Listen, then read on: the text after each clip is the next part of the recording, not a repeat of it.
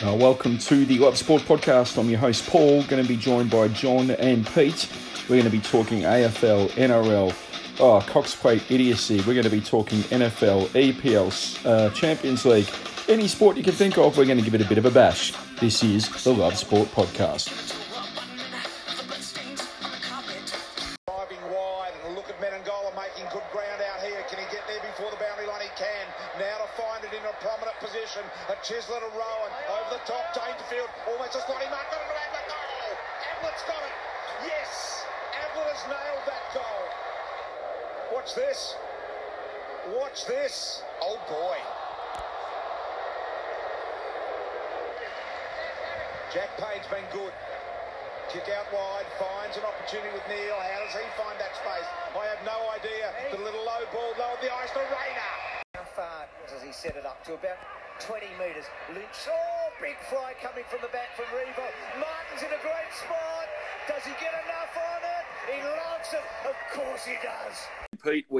A super show tonight. Glad to have you boys on board.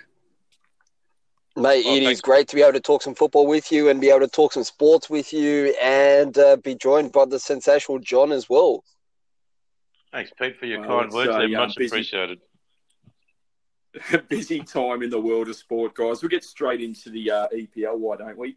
Um, we all love the, uh, can we call it the EPL these days? I have no idea. Uh, started out with a really controversial Merseyside derby, two all draw, Everton and Liverpool. Did you guys get to catch any of that? Any of the highlights of the game at all? Yeah, I definitely watched the uh, watched the game itself, and uh, I feel like there were there were too many times that um, we kind of spoke about the controversial moments of the game rather than kind of enjoying the, the, spectacle of football that was kind of, you know, Carlo Ancelotti's Everton who have been playing sensational football all season.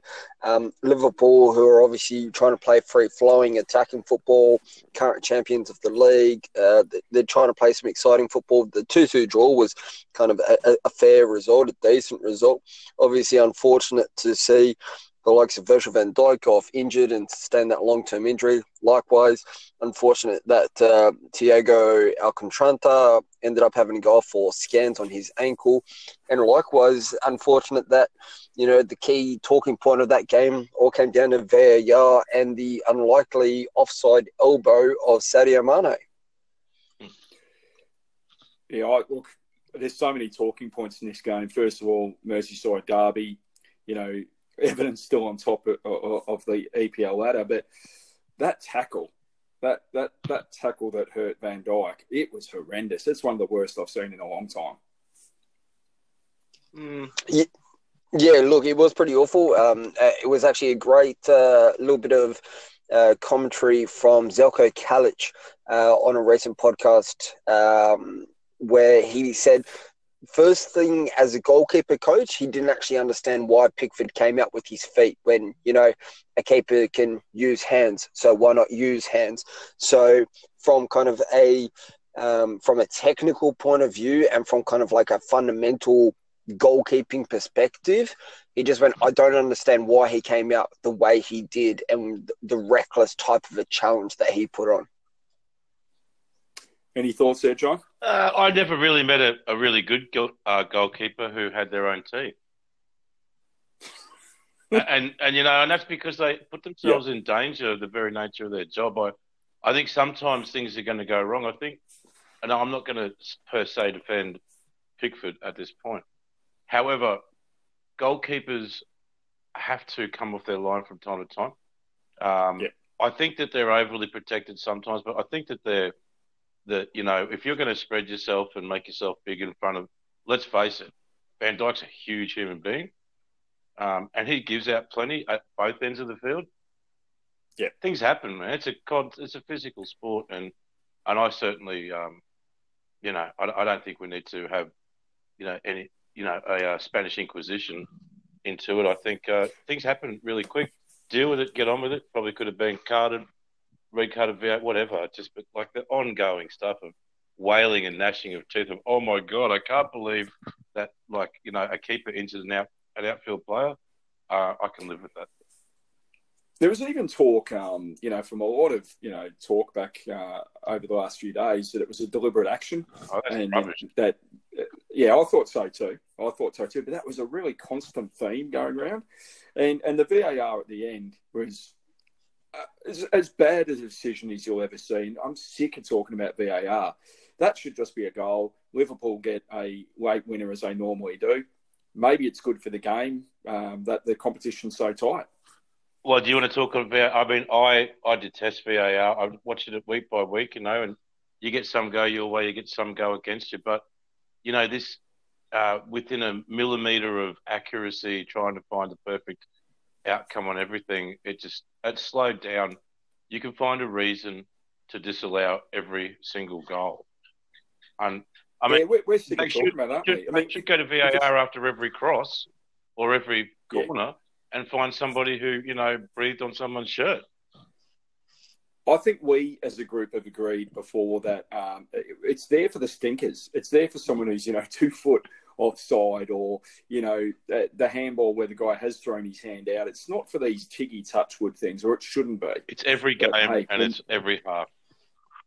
Absolutely.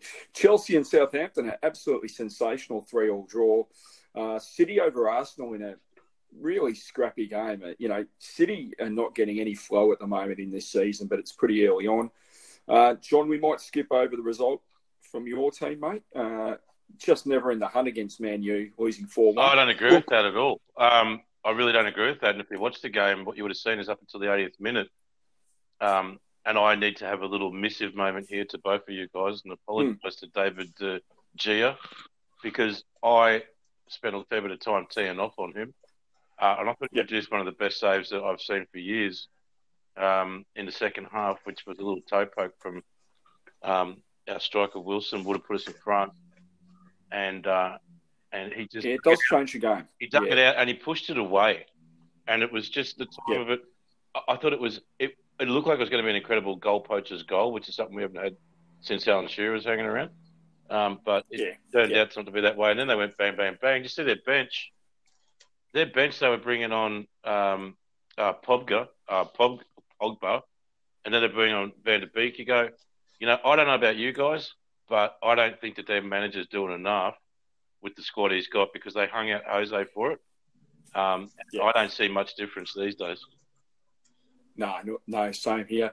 Uh, United, uh, Sheffield United and Fulham were one all draw, same as Crystal Palace uh, and Brighton Hove Albion. Sorry, Paul, Actually before we go too much there. further, I actually want to just highlight in that Newcastle game uh, something really amazing that actually happened with the Newcastle supporters, whereby um, if people are unaware, uh, then look, British TV have actually decided that they wanted to make Premier League games pay per view, which actually uh, basically made games fourteen ninety five pounds per game to be able to watch.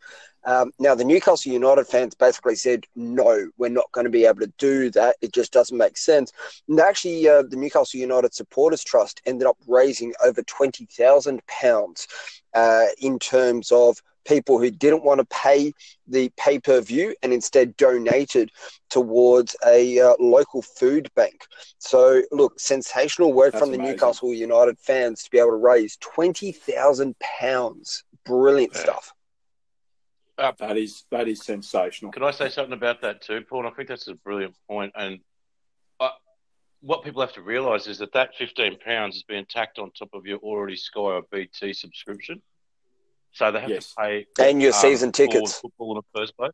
And the season tickets haven't been refunded. And no one's been to a game, and there was this goodwill thing to get you know for people so they could watch all the matches. And and I get it. I, I, I we had a little internal discussion amongst a couple of um, other friends uh, during when this came out, and we couldn't have been more disgusted in the in in in the money in just the tone deafness of the Premier League, and they they then they one up themselves again and came out with that bid to try and get the you know the six teams who could vote, and now they're talking about going to a Super League. It's like guys, seriously, get a grip.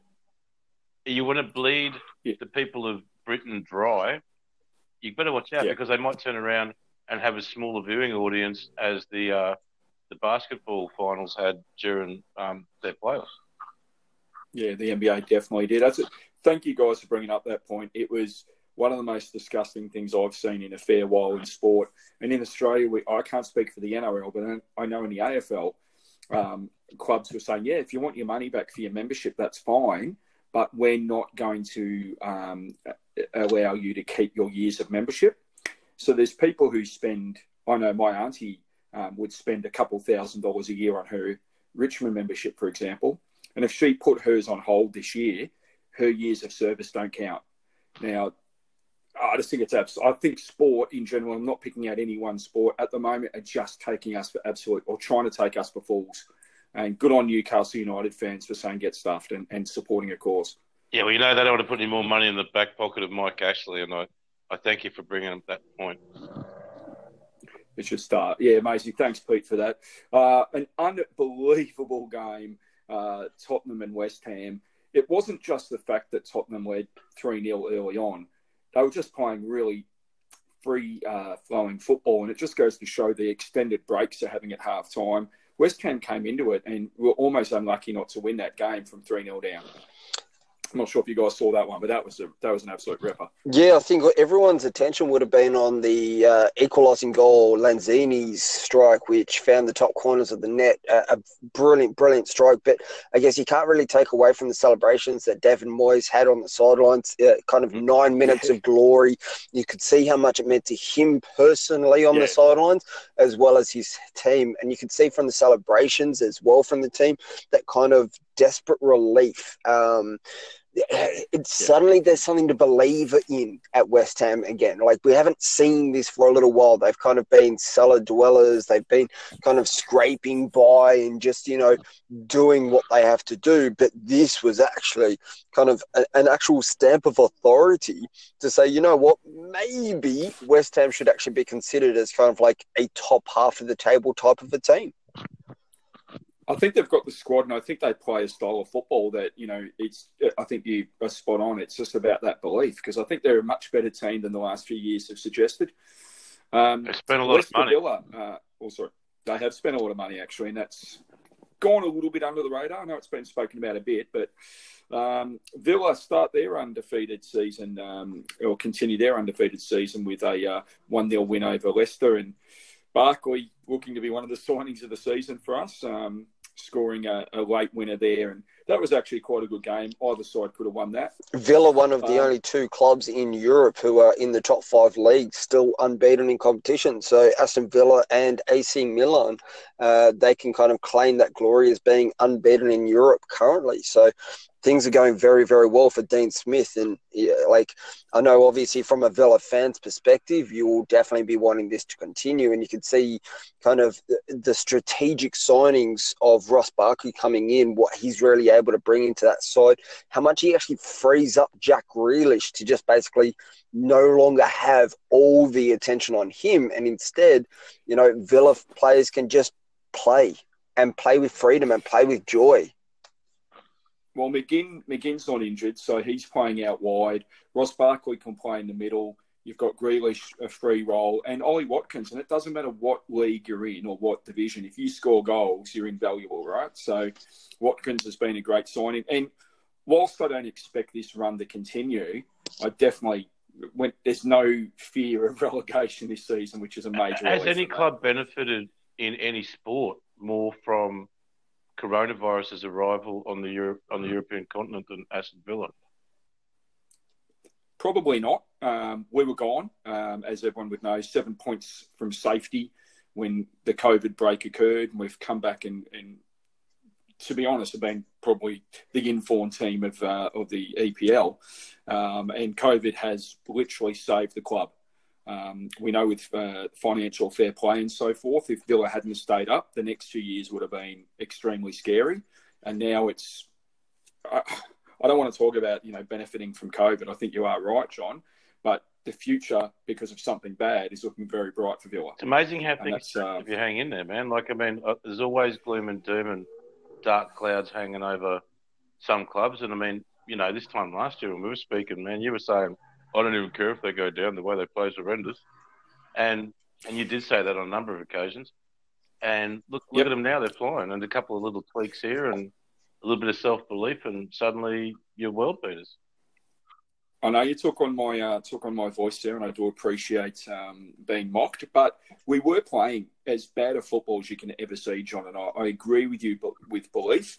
But it, it wasn't just that we were going down They weren't even looking like competing, and that you, you can't, as a fan, tolerate when your team's not competitive. You, you, even if they're not good enough, you want them to have an absolute go, and, and and we certainly did not look like that for most of last season. That's true. This is a fantastic turnaround. West Brom and Burnley. Now you can say nil all draws are terrible. But this actually was a terrible game, uh, and I watched a fair bit of it. It was an absolute stinker. Yeah, look, we talk we talk about pay per view. Hopefully, the fans are actually paid to watch this game. At the very least, they get refunded and get a free game coming up soon. Because yeah, look, really feel sorry for the West Brom and Burnley fans having to sit through ninety minutes of that. it was it was as bad as nil all can, as you could ever get, and and in the final game of the uh, of the week, uh, Wolves um, against Leeds. Leeds absolutely dominated massive parts of this game and, and probably should have had the game put away. They probably should have been two or three up. Um, just didn't take their chances. A couple of just miscues. And as we know in football, you don't take your opportunities. Wolves, Wolves get the winner, and um, they're back on track. And Leeds is great start of the season. It hasn't faltered, but it's it's not looking as great as it was. Yeah, well, if we think about Wolves, obviously, uh, three quarters of their squad have obviously been away on international duty with Portugal. So, uh, back into that lineup. We can see what Wolves are really trying to do. Their, their style of play is really enjoyable. Uh, Leeds, uh, we know exactly what Leeds are going to bring to pretty much every game with their intensity, their intent to get forward, uh, their momentum anytime they've got the ball. They're so well organised uh, in defensive transitional moments, and, and, you can see the willingness that players have to be able to get back and try and win possession. Um, th- this was a really properly exciting game. I think that Wolves fans will definitely be celebrating that they got all three points, but f- for a Leeds fan, um, you've got nothing to be disheartened about. Um, the, the fact that, you know, five games into the season, you've had two wins, you've had a draw, things are actually looking decent at the moment. Yeah, absolutely. Any games you boys looking forward to uh, this weekend? I have to say Villa Leeds. I think there's going to be a lot of goals in that. I don't know who will win. I can't see that being a draw. Any games that stand out for you guys? Yeah, look, I, I, personally think that West Ham City is going to be quite an interesting game to see how David Moyes sets things up against uh, Pep Guardiola's team. Uh, that will obviously be at the London Stadium, so I'm quite interested to see uh, how this one kind of plays out, whether West Ham could actually sneak a result here against a City side who have kind of been a little bit underwhelming. Uh, it'll be also be really interesting to see how Liverpool end up shaping up against Sheffield United, whether we'll see kind of a potential change of uh, a, potential change of shape or personnel or what ends up happening because not only is Virgil van Dijk out injured, but Joel Matip has also picked up a, uh, an injury and he would kind of be the replacement centre back uh, in, in, defensive roles there. So we could see Fabinho step in. Uh, and then if we look uh, a little bit later on in the week, we also have Wolves against Newcastle. I think that this game could actually kind of dictate what we're going to kind of see from Newcastle this season. Um, they they have played good football at times. So against the likes of Wolves, this could actually be something that really kickstarts Newcastle's season. John, any thoughts here, mate?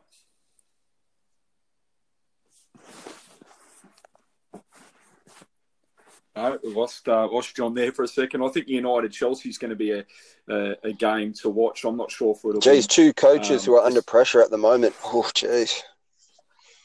I think the Champions League game uh, this morning might have uh, taken a bit of pressure off there. And the the one that kind of interests me tactically is Arsenal Leicester because they're two teams that you know this is the kind of game one of them just needs to take by the scruff of the neck. Yeah, exactly right. You can kind of see what Brendan Rodgers wants to try and achieve with Leicester. There's kind of that no frills attitude, which you know what blends in perfectly with the likes of Leicester. It's get the ball up front, and it, it doesn't always have to be pretty football to be effective football. Um, but the thing is, it, it works. Uh, as you mentioned, with Arsenal, the likes of Mikel Arteta, he's trying to really stamp his authority with that lineup. And kind of every game that we've seen Arsenal play since Arteta took over in charge as the head coach, uh, sorry, as the head manager now, because obviously he had his change of titles before the season kicked off. Um, we're starting to understand what Arsenal are really kind of trying to create, uh, what their style of football is going to be, what they're going to look like every time that they're uh, taking the field. So, again, yeah, that could be a really interesting fixture between two great sides. Absolutely. We still got you there, John? Just not hearing John there at this stage. Um, not sure if he's dropped out or not there. Uh, Champions League this morning, uh, United really big win over PSG, and probably the shock of the uh, of the morning for me was Lazio over Dortmund, um, three um, one there. I just thought Dortmund just didn't put a shift in. Yeah, look, Dortmund's uh, always been one of those interesting teams who can play great football, great uh, young attacking talent. They they kind of um, they've almost become like the Ajax of German football in terms of that they get these young footballers ready to go. Uh, they've got the likes of uh, Reyna up front, then obviously Jadon Sancho. Uh, they, they've got this attacking fluidity at, at uh, Dortmund but it just wasn't to be. Uh, as you say, Lazio claiming all the points in their fixture with the 3 1 victory. Um, and we also uh, got to see the likes of Juventus uh, against uh, Dynamo Kiev. Um, obviously, all eyes are on Juventus at the moment with the likes of Andrea Pirlo as the head coach uh, over there in his rookie season as a coach. Obviously, he only had nine days with the under 23 squad before he got himself promoted. So, uh, everyone's attention will be on Juventus to see what they can actually do in this competition and what they can do, sorry, in uh, the Serie A as they progress. Absolutely, uh, John. We still got you there, mate. Can you hear me now? Yes, we can, mate. With, with great timing because we're going to turn our attention to another brand of football. We're going to go.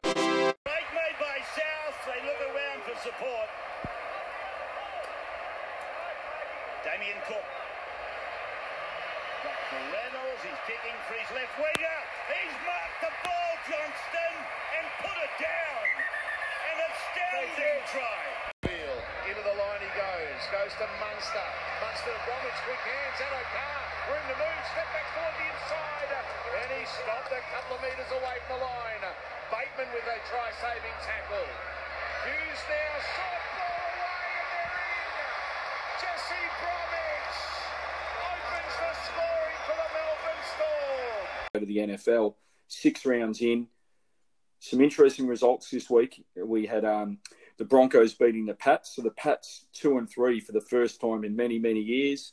Um, the Titans just getting up in overtime, uh, 42-36 over Texans. Steelers just rolling along. And ben, Big Ben not playing a great game, but absolutely thumping the Browns 38 to 7. Ravens 5 and 1, but unconvincing again over the Eagles. In possibly, the Eagles are in possibly the worst division I've ever seen uh, in NFL in my life. Giants getting over the no-name Washington team 2019. Uh, Falcons beating the Vikings. There's, two, there's four one and five teams there. Lions beating the Jags. Uh, Colts beating the Bengals. Bears continue their great run. I know you don't want to hear that, mate.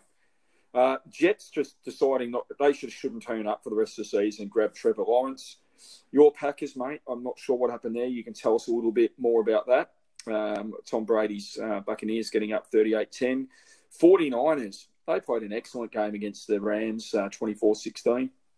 Chiefs did it pretty easy against the Bills, 26 17. Not a great game there. And the Cardinals absolutely smashing the luckless uh, Cowboys. Um, 38 to 10 there. What were your takeaways from the week, mate? Well, I think we start with the Cowboys and start that NFC East as that's the way things happen in the NFL, isn't it? And uh, it's always the glamour yeah. division.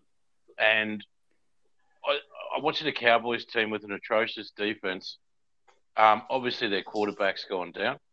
They've got a new coaching structure. I was, I was a bit surprised to hear, and Pete, you've been interested in this. This is a team. This is the, oh my goodness, this is like the. It should be at a level of a Real Madrid, football wise, yeah. in in in the NFL. They've been middling for ten years under a, a former coach, a former player. They put him out to pasture. They bring in a new guy as a Super Bowl winning head coach. They get some injuries. They are really struggling. And I started to see reports this morning. I'm not sure if you saw them, Paul, that the players are complaining about Jason Garrett's coaching methods. Not Jason Garrett, about about Mike McCarthy's coaching methods. Mike, Mike, one of the great coaches in, in the last few years of the NFL. And that, I think what you just said there sums up the Cowboys. Uh, you know, never do they fly under the radar, whether it's the ownership, whether it's the players mouthing off. They are America's team in one of the greatest stadiums you'll you'll ever see with heaps of money to buy any staff that they need to buy because there's no limit, there's no cap, I believe, on staffing and so forth. Is there? No, there's not. Um, so they have literally a physio per player. It's it's. I'm not exaggerating. They've got every possible thing you can imagine, and I think it's the weight of pressure now. I don't just think it's the the the defense has been so bad the last few years. They haven't even looked to plug that defense. That defense and, that and I watched know, the weekend against um, against the Cardinals is amongst the worst organised looking units I've seen on either side of the ball for years, and that's including and, the Jets. And that's and the thing is though, like they haven't really looked. Um, it's for me. I want my team to have a great uh, defense and then build the offense after that. That's just me because it doesn't matter how many points you score. If the opposition can get the ball easily, they can run down the clock and it just changes the whole game. You got a bad defense, you're in big trouble. As soon as you're behind, the game, you know, you know what I'm talking about, John. The game's just completely gone from you. I do, and I think it's really um, important that we clarify, though, that for people who don't follow the sport closely, that you, it's like the AFL, where you can spend what you want on your front office and your and your backroom staff, but they're limited by salary cap and who who they can and can't pay player wise. Yeah. And there is a draft in place as well. So it's quite an even. And, and, it should be. Look, it should be absolutely. It should be, and it and it goes to show um, how great the teams. You know, like the Steelers, the Packers, um, obviously the Patriots, to overcome all of that year after year after year. Um, the team I'm really team enjoying really this year is, um, I've got to be honest, is uh, I'm loving watching the Titans. I love the way they play, and I love yeah. Derrick Henry, their running back, and I, I love the philosophy of Mike Vrabel, their coach, which is like a if you build a brick wall, I'm going to smash it down. Uh, he's just such a tough, hard guy, and they built their team up with big, strong offensive and defensive linemen. Probably the most exciting running back I've seen for years. And what's also interesting from a Dolphins point of view, that um, Ryan Tannehill, who was discarded by the Dolphins after years under the great Adam Gase's tutelage, looks like an MVP candidate again two years in a row. What do you think about that, Paulie? I've always I've got a Ryan Tannehill jersey, so I mm. think that says everything that I think about him. Mm. Um, he's not he's not the most mobile, he's not the most accurate, but he's your all round quarterback. And his ego is he's a really lovely guy, and so his ego is in check. So he's happy to hand the ball off to the running backs, and and why wouldn't you hand it off to arguably one of the great running backs we've seen in recent years. I mean, this guy, how big is he and how fast is he? And he finds the gaps. So he doesn't just run over people, he looks for the gaps as well. I love the phrase they um, use in what, the NFL, which is like the later it gets, the um, the further downhill it looks like he's running. Because the bigger he gets, and oh, he yeah. just, he's literally, his yards increase all the way. And then at the back end of drives, remember last year in the playoffs, when they won that first playoff game, his game was out of this world. He's otherworldly. I'd give anything to have him playing for the Packers. He, he reminds me. I, we always compare in sport, don't we? But he does remind me a bit of Bo Jackson. That's exactly who he reminds that, me of, dude. Yeah, just I, I don't want to. I want to knock on wood because I don't want to risk the injury that Bo Jackson had, and and uh, we know, uh, Pete, that you're not the biggest NFL fan, um, but Bo Jackson, if you get a chance, and I always say it, don't I, every every second week, have a look at his highlights in baseball and NFL. He was unbelievable. Uh, but closest thing I've seen in my NFL watching um, to a Bo Jackson, and he's definitely going to exceed his his football uh, prowess, obviously. I think what you said about Tannehill. Yeah. Oh, sorry, John. I didn't mean. No, no, go ahead. What, what, you said about Tannehill. Mm he's getting confidence, and he had a lot of injuries at the Dolphins as well, and a lot of Dolphins fans recognise that he had a lot of injuries, and he looks injury free. He's got a good O line, and he's got a running back, so they don't know when he's going to pass, and he doesn't need to pass a lot for them to be successful. I was just going to say there's something funny for Pete. I'm not sure. I can't, I'm trying to. You're always trying to think of comparisons in sport, but if you're looking for bad business models, you need to look no further, Pete, than the Houston Texans, who made a trade with Miami last year, wasn't it, Paul? They made a trade with Miami yep. and uh, uh, players. Who went in that trade to Miami, Paul? Oh, sorry, mate. I'm, I'm yeah. I'm, there was a number of players, wasn't it? Um, um, but it was just a an average running back, wasn't it? And so anyway, um, Miami now holds Houston's trade, and it's got a fair chance. It looks like of actually going number one as the number one draft pick, um, because the team that traded away their pick has absolutely flatlined and tanked and won't get the benefit of that. I don't think they've got a draft pick for um, until round four. No, they don't. And I don't want to go on about my team, but they've the next two years we've got because of we tanked and we threw away all our players. Now we've got number one and two. Uh, sorry, we've got first and second round draft picks coming out of our. You're in a great position. Left shoulder. We are, and for the first time in years, I can actually say that. But the team who actually impressed me with a lot of injuries was actually the 49ers against the Rams. I actually thought they looked pretty good. And I didn't expect them to with the number of injuries they've got. I think it's a one week sample size. Their other two wins came against the two New York teams. Um, and yeah, well, their losses came against stronger really. sides. They're going to have to do more than that to impress me because at the moment we could roll, roll out um, me, you, and Pete by ourselves and probably take apart the Jets. Uh, we would actually. I'd like to see Pete streaking down that be... sideline. with the with the full headset on the sidelines as well, with uh, an assistant coach who whose sole job is just to make sure that I don't walk on the field and pulls me back. It has happened. No, you'd be out there, mate. You'd be out there. Uh, I'd be just checking down to you as the tight end there, John. Oh, no, I'll take him for you, mate. Don't worry. I'll block for you as well. Love a good blocking tight end. Um, so, just a really brief coverage there. Um, I at the moment we're six rounds in, and I can't really get a feel for what's happening.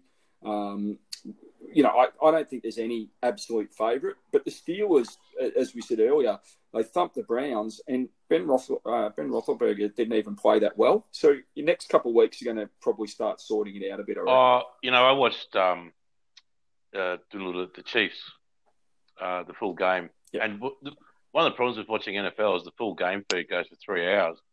And I, and I like the full game feed because I like the pace of the game being played at pace rather than you know the broken up highlights.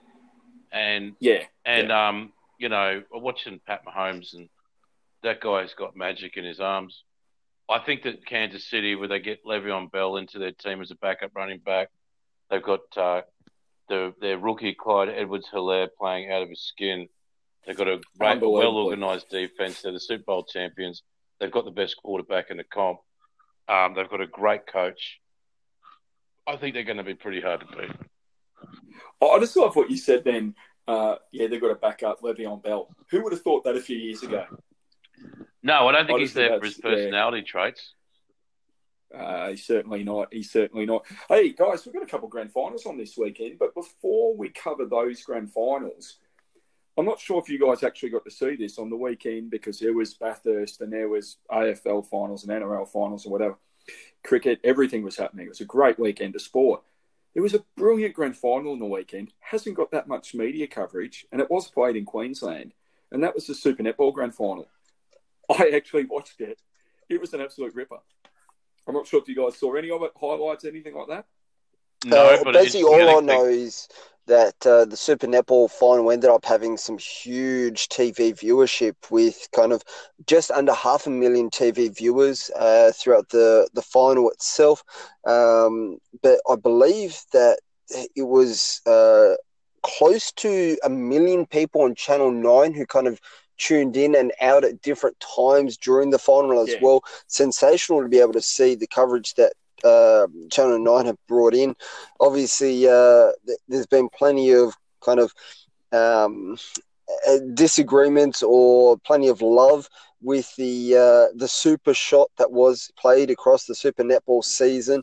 Um, but you know what? It, it, was actually a great season for kind of just how the teams really set themselves up. And as you mentioned, it was a really interesting uh, grand final as well. So the Vixens getting up by two goals over the West Coast Fever, and um, that super goal, the two point goal, comes in in the last five minutes of each half, I believe. And if I'm wrong there, I'm wrong. But the teams didn't really look like they adjusted for those shots this year. The, the shots from that range. Um, I've got girls, a number of girls who play netball, so I follow it pretty closely. The shots were really awkward. It was like someone um, who could shoot a two pointer in basketball, but once they get to the three point range, their, their technique changes completely. I don't like it at all, but it got people talking about the game this year. And you know what? That that's actually kind of the, the key of what um, of Super Netball's kind of marketing strategy was this season. That you know what the, the season had kind of faded into only the true faithful fans who had been around for so long that were kind of like quietly consistent. But by bringing in the likes of this super point uh, towards the end of games that you mentioned, it actually started more conversations. It, it, it's like, you, you know, I always bring back to football because that's the sport that I coach and love and play and that kind of stuff. And, you know, IFAB, the guys who bring out the laws of the game, they want to bring in so many different rule changes. But the thing is, it gets people talking and it gets people off their seats. It gets people on social media messaging and starting discussions. And you know what? It, it can actually only be a good thing when everyone starts to say, Oh, I agree with Super Shot. I hate Super Shot. Oh, it makes no sense in the last five minutes. Oh, it makes perfect sense in the last five minutes. It just makes a, a discussion. I, I, it I, is. My little anecdote on that is that when we were staying at Little Bar two weeks ago, is that the four teams involved in the semi-finals were all at the same hotel as us. So I got to meet a few of the girls, and I got to say it's incredible. Um, it's an incredible. It's like a League of Nations. Um, so many people yeah, from different is. places. It was uh, it was fantastic to be around, and um, I didn't go around getting you know selfies and putting them on Facebook, but uh, it was it was nice to um, be around them and say hello and stuff, and um, they were a great bunch of girls. Yeah, absolutely. And um, look, we want to talk about you know hubs in sport and so forth, but they had to be uh, in that hub situation as well. So incredible sacrifices by. Um, those those girls and their families and the coaches as mm. well. So congratulations to the Melbourne Vixens. It was a fabulous grand final. It, it, really looked like it could have gone either way, and, and their experience showed out in the end. Um, we had Bathurst at the same time, so you're flipping between different things. And Shane Van Gisbergen won. I'm not sure how closely you guys follow uh, um, motorsport, but that's like there's a few Grand Prix I'll certainly watch, and you know I don't watch the the supercars and so forth too often. I'll, I won't watch NASCAR, but Bathurst is one of those that I've always watched and it was another controversial Bathurst, which they always are. Um, pace cars and everything came into play, and really, uh, Shane Van Gisbergen almost gave up the lead three times in the last few laps. So, yeah, pretty good. Bathurst it was, there. but not... can we also highlight, um, you know, the likes of Super Cheap Auto? It's not often that we can kind of say that a sponsor kind of stole the highlight of the Bathurst race itself. But if you haven't already checked out Super Cheap Auto's um, advertisement, which is their fake press conference, saying that this was the final year of the sponsorship, uh, being the major yes. sponsor, with Bathurst looking to kind of fulfill a more international audience from next year onwards, mate. Check it out. It goes for about four or five minutes, and it's well worth the watch. With Super Cheap Auto really stealing the headlines in in kind of this pre-game event. Have you seen uh, Have you seen that uh, that ad at all, John? Uh, no, I, am not into Bathurst, man. Well, realistically, what what Pete just said, I, I, love studying commercials and stuff. It's part of my kind of career and everything like that. But it is such a clever. Hey, you're getting rid of us? Well, let's do a, a fake uh, press conference. It's it's a really clever bit of marketing by them. So I totally agree there. Um, now they had the Everest over the weekend in New South Wales, and, and Pete, you're probably better positioned than any than John and I. Um, did it grab people's imagination in New South Wales? Look, tough one because yeah, it kind of caught people's attention and kind of uh, it's always going to, but it wasn't kind of the headline stealing event that you know you, you kind of your mainstream sports of your NRL, your AFL um, kind of get. Uh, so in a way, it was kind of disheartening to not see as much promotion as we probably have in the last few years. Well, congratulations to Classic Legend and the, and the uh, all the connections there, and obviously with the Everest, people can fill slots. Um, so horses don't qualify um, like they would by winning certain races. They they actually get um, almost bought into those slots. So it's an interesting concept that's really was taken Pete off around the world. trying to put What a that contra- because I'm not a horse racing guy at all, but was he trying to put Yeah. that up against the Melbourne Cup? Is that right? He, he was, but it's getting a lot of international, um, getting a lot of international coverage there, and, and it, it's going to have its place in Australian sport over the next few years. But if you want to talk about reading the temperature in the room, guys, have you heard about what's happened with the Cox Plate in the last few days? Oh, The Cox jeez, this is Yeah, uh, a really interesting situation going on. Will you have fans? Will you not have fans? Will you have trainers? Will you not have trainers? Is it socially acceptable? And is the event going ahead? Good gosh, could this be more muddled up? So realistically, what happened is they said we're going to allow. You know, they've still got a lot of the lockdowns in Victoria. It's now a 25 kilometre radius from your home. Oh wow! Th- th- thanks for that, uh, Dan Andrews and co. I'm not going to judge your uh, your timing, except for this. You've then said, "Oh, but we're going to allow a thousand people to bet the Cox Plate." So only ten people can be in any household watch the AFL and NRL grand finals in Victoria, but a thousand people can potentially go to the races. Um, they have changed that decision in the last, I, I think, 10 or 12 hours, where it's only going to be the uh, trainers and jockeys and so forth there. But it's just terrible reading of the room to even think that you could allow a thousand odd people to go to the races. Only the most privileged of people. The connections, wasn't it, and the Yeah. trainers. I, I don't mind the trainers It being was, there, but I, but- I think um, millionaires No. going for champagne and hat hat hat parades is a is a just a it's a terrible look. it was a shocking look. And uh, look, I'll give credit where credit's due. They, they've they've copped the backlash and they've reversed the decision. Uh, a lot of sports. Out in the last nine laps, Jack Smith and Bryce Fullwood uninjured.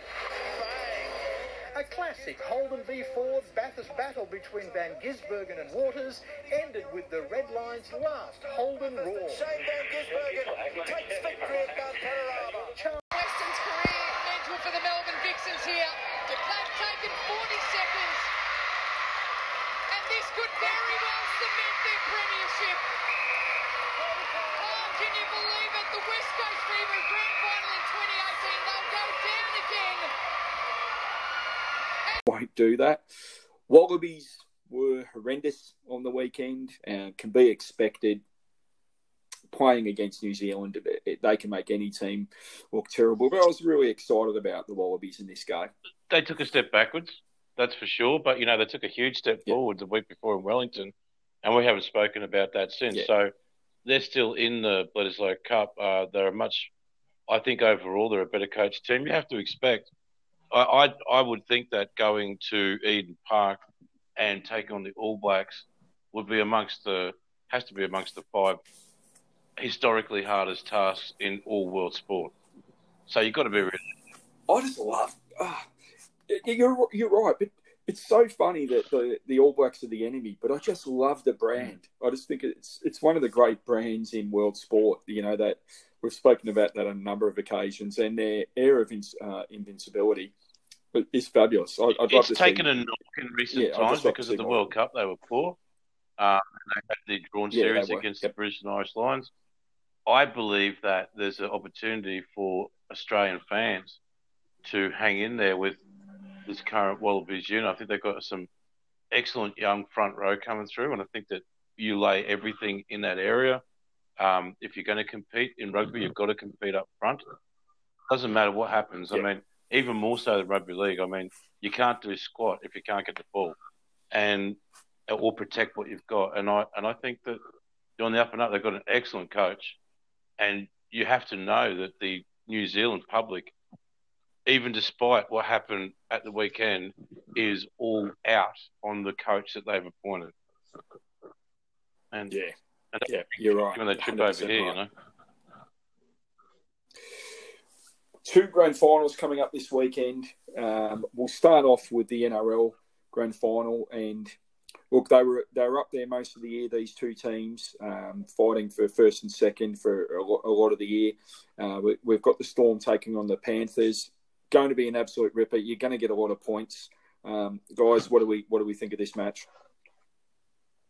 Well, I'll, I'll, jump in with the fact that you know this is exactly what grand finals are meant to be: uh, first versus second in a, a real contention, uh, and the fact that these two teams have been kind of so well balanced throughout the whole season. Obviously, we've seen the likes of the Storm go down in four of their fixtures uh, this year, but Panthers have kind of been really consistent. So I, I know uh, a few Panthers fans, which will definitely be uh, quite, you know, I wouldn't say confident, but I'd say if you're going to put a tip on the game, you, would probably be tipping Panthers at the moment. I just think we've got two grand finals this weekend where you can genuinely, uh, genuinely mount an argument for any of the teams winning and that's been pretty rare in recent years. And I'm a, I'm a Storm man, but and, and I really have no idea how this one's going to go. Your thoughts there, John? Penrith have played great all year.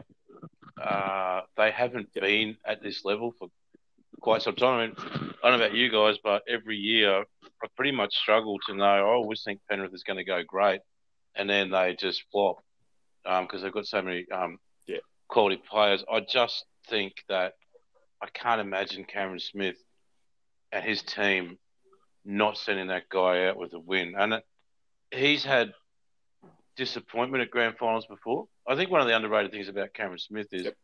and I don't know where he gets his bad reputation from, but he's one of the classiest guys, win or lose, at a big event that I've ever seen in any sport.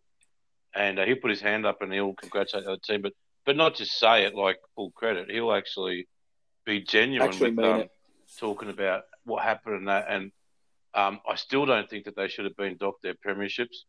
I don't think that those rules have been fairly applied across all the other clubs in the comp at different times. Um, and I hope that he goes out. The guy's an absolute icon of Australian sport. I think he's going to go down and sit at the very top table of sports people we produce in this country. And I think what you said there, and, and I'm obviously very biased, so I'm trying not to say too much. That Storm team which sometimes gets vilified by, you know, because they are from Victoria, obviously.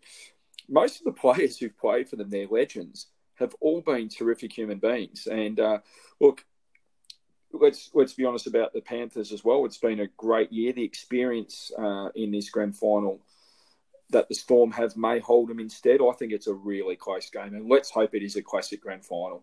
Um, we, we we deserve one, and I think we might get it on on Sunday. I think night. Isaah Yeo or um, Papenhuyzen to, to be man of the match. But one of those two guys is going to turn the game for their team, not necessarily the regular dudes. Yeah, I'm, I'm still thinking the Fox. I'm still thinking the Fox uh, has got a bit to prove in one of his last seasons at the Storm. I wouldn't be surprised if he scored a hat trick, to be honest. But uh, it's going to be a ripper, and let's really, really hope it is. Um, we turn to the historic AFL Grand Final, and before we do that, absolute credit to one of the classiest footballers, one of the nicest guys.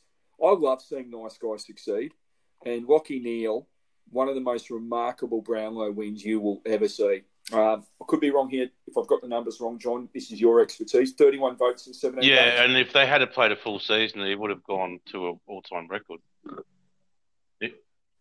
uh, just a mag- magnificent season. He influenced games, got a lot of touches, and probably went the next step this year where he's had games where he's had a lot of possessions in recent years and he's been really good, but hasn't been probably as effective as I would have liked for how many possessions he got. But this year, he was doing it up forward. He was going down back and defending, and, and he was winning clearances at will it, one of the great put, Brownlow medal. put those points in context, in the three mind. absolute legends of the Brisbane Lions Australian Rules Football Club who won Brownlows um, in this century, Akermanis, uh, Voss, and um, Simon Black, uh, the, the highest point score amongst that lot was 21. Uh, I suppose you're right. I suppose the argument there is they were such a great team, they probably stole a votes off each other. um, to, to, to some point as well. Um, but look, congratulations. Obviously, extremely disappointed. He would hand that Brownlow over every week, I reckon, to be in the grand final um, on Saturday He tried night. pretty hard to lift him. Uh, he tried pretty hard to lift him in final. that semi final or in that in that preliminary final and He, kicked he, a couple of he good could, goals. And, he couldn't have done it. look, it wasn't to be, and I I believe that in a lot of sports. This is the thing about Penrith as well. I think it, it takes time to to develop that absolute top culture, but by the same token, when you get there, you've got to take a chance, or you might disappear out the back end. But I, I think the Lions are cut for long term. I, I like the long game for us. I really like the long game for in any sport. Um, when when the structure's there, you've got a great coaching structure. You've got really good recruitment there as well. You've got good recruiters. You've got good assistant coaches, and that really holds you in great stead. I think that's an underestimated um, aspect. Something you said earlier about the NFL is a little bit different in the AFL, John. Um, the AFL does have a soft Yeah. salary cap, so it is it, it does stop. Um, that's why a lot of the assistant coaches move around so much because there is a cap on what you can spend on your doctors, physios. But weren't Collingwood always paying way more for their Um, football department than everyone else?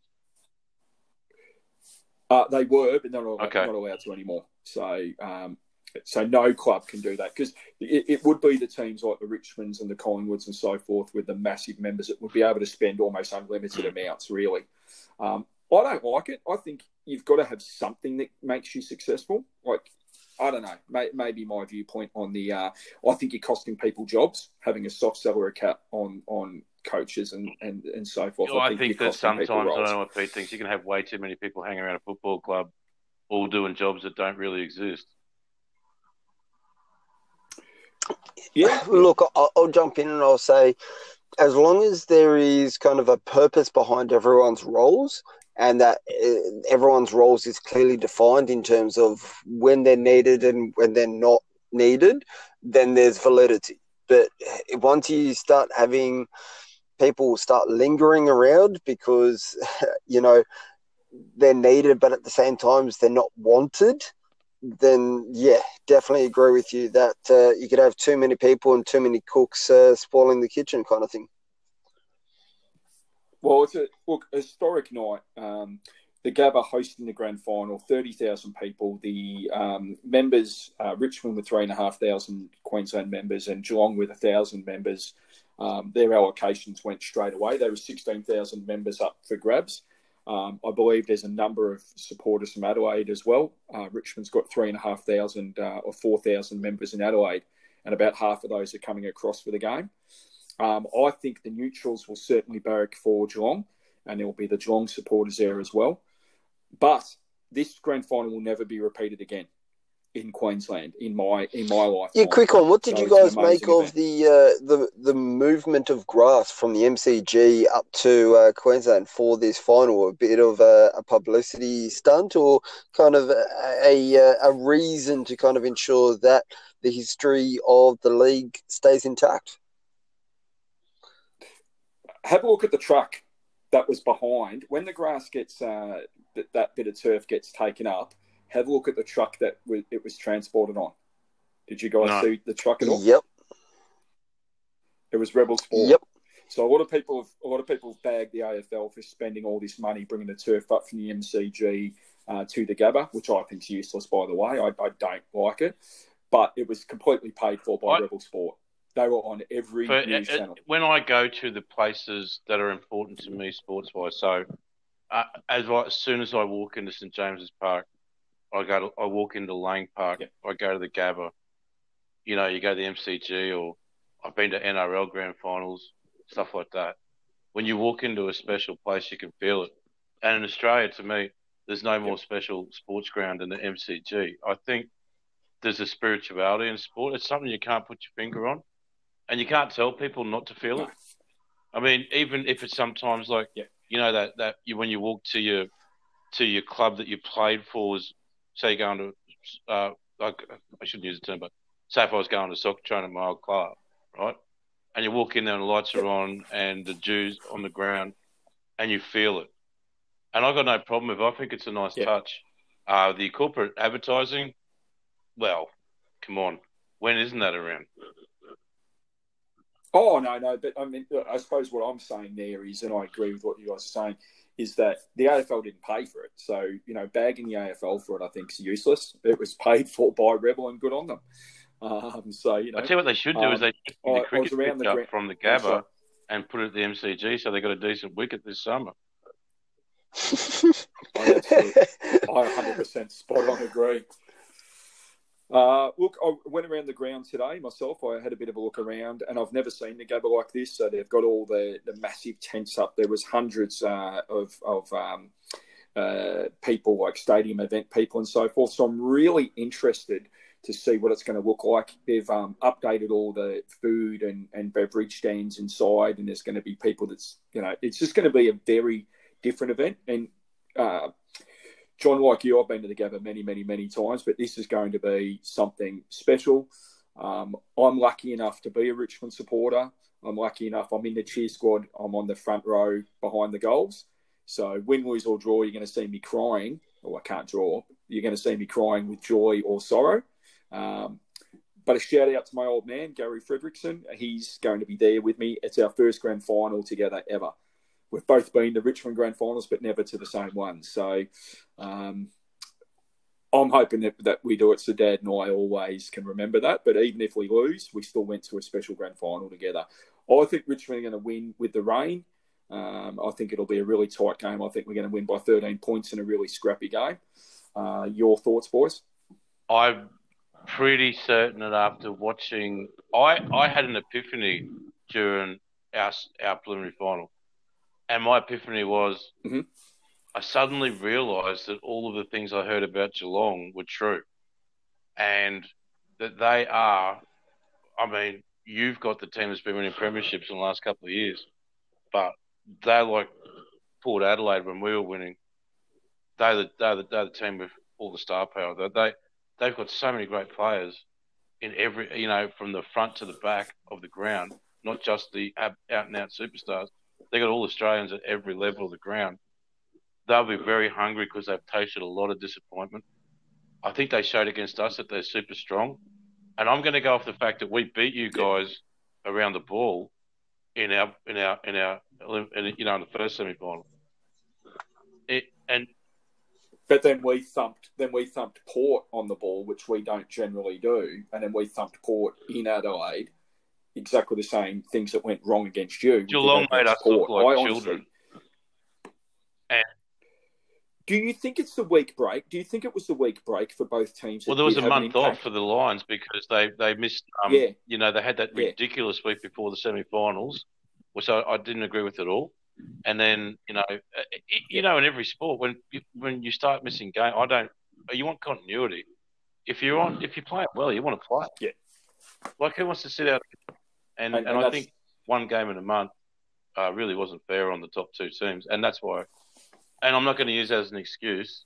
I'm simply trying to tip the grand final now, and I think Geelong will win. And if I was you, Paul, I'd make sure I make a booking early for the German club. Get in there, have a good couple of beers in there because you're going to need them. Uh, it's going to get late real early for you on grand final day. Well, as I said, and, and you know me, I will never leave a game, uh, same as you guys. And if we do end up getting thumped, I'm going to celebrate an, a, a remarkable season for everyone who's gone through hell, and I'm going to celebrate the my team. Even when, even if they do lose, I'm going to be there right at the end, clapping them off. I'm not going to be one of those people who ever leaves a game early. So I'm tipping Richmond by 13. Give us a margin there, John. Uh, I'll tip Geelong by uh, tw- by three goals. Oh, okay. And uh, Pete there. Look, I'll, I'll tip Richmond by five. I think it will be. Uh, Oh I think it will be a nail biter, nail biter right towards the end, but it will just be enough uh, in the fourth quarter for Jesus. Richmond to get up. Oh my god! I don't know if I'll be ever doing a podcast with you guys again if it's a four-point. I can promise you that. well, look forward to uh, it happen at some point in the future. Mate, I got. I We'll just, uh, just supporters in before- one, and, oh, and, and the one point games, I, I don't think you've got too much to throw the towel and about at the moment, mate. You'll be all right. Uh, we didn't give us uh, with the Storm and Panthers. I'm going to say the Storm by eight. Um, score margins here, boys. I'll take the Storm by one at Cameron Smith field goal. Oh, that would be a dream. Uh, I am edging more towards the Panthers by six. Guys, it's been uh, an amazing podcast. I've really, really enjoyed your inputs. I like the fact that we don't agree on everything. I think that's really important in sport. Is there any other sports or anything else you wanted to, um, anything else special you wanted to mention before we leave tonight? I think it's a special weekend for everyone this weekend. Uh, one way or another, if you like sport and you can't find something to enjoy this weekend, then you probably don't really like sport. I think that's it. I don't think you could could have said it any better there. And uh, look, there's there's plenty going on in terms of uh, blind sports at the moment. Uh, for those people who are interested, uh, the month of October is actually Vision Awareness Month. Uh, so there's plenty of things happening in terms of uh, the uh, planning for Blind Sports New South Wales Inclusion Days. There's plenty going on uh, across the across Australia actually, with the the growth of Blind Football Australia as well as the preparation for the 2021 Tokyo. Uh, games, but uh, look, there's plenty of vision impairment sports who are actually really gearing up their their cycles, getting ready to compete at the Paris uh, 2024 Olympic Games. Uh, so this is kind of the most exciting time for athletes with disabilities uh, and vision impairments. So this is a very, very exciting time for all of them. Uh, and then I'll also give a huge shout out to the Deaf Football Ultras, a uh, a number of the Deaf Football Australian national team have got together to kind of raise some funds uh, for the Heart Foundation and uh, have raised just over a thousand dollars now. So, uh, if anyone is interested in contributing towards uh, basically a technical director who has uh, decided he's going to be getting himself in, in fighting fit shape, as well as a number of our players who have decided that they would be walking marathons, pretty much one marathon a week. is what they're walking at the moment, and to raise money you can check out Deaf Football Australia on Facebook. Yeah, it's a great initiative, and uh, Pete, we'll we'll get people to have a. If you can retweet some stuff out uh, at Pete Novikowski, which is with a W, um, or and I'll retweet them at Paul underscore Football, and I'm sure uh, John at Lambic Peach will also retweet those. Um, I've seen them on Facebook as well. Um, having played a little bit of um, John, you know I'm a mm, terrible cricketer but having played a little bit of cricket with the blind cricketers, I, you, you actually wait so long for that ball. You, you swing early.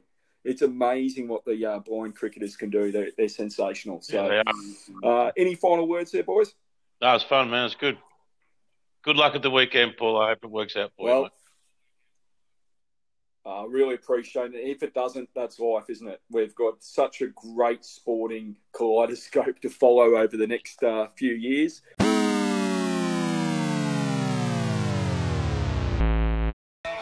Uh, another episode of Love Sport Podcast. I've been Paul, your host, along with John and Super Pete Novikowski. An unbelievable weekend of grand finals coming up. Uh, obviously, Cox played as well. If you can't enjoy your sport this weekend with the EPL and so forth as well, do you actually follow sport?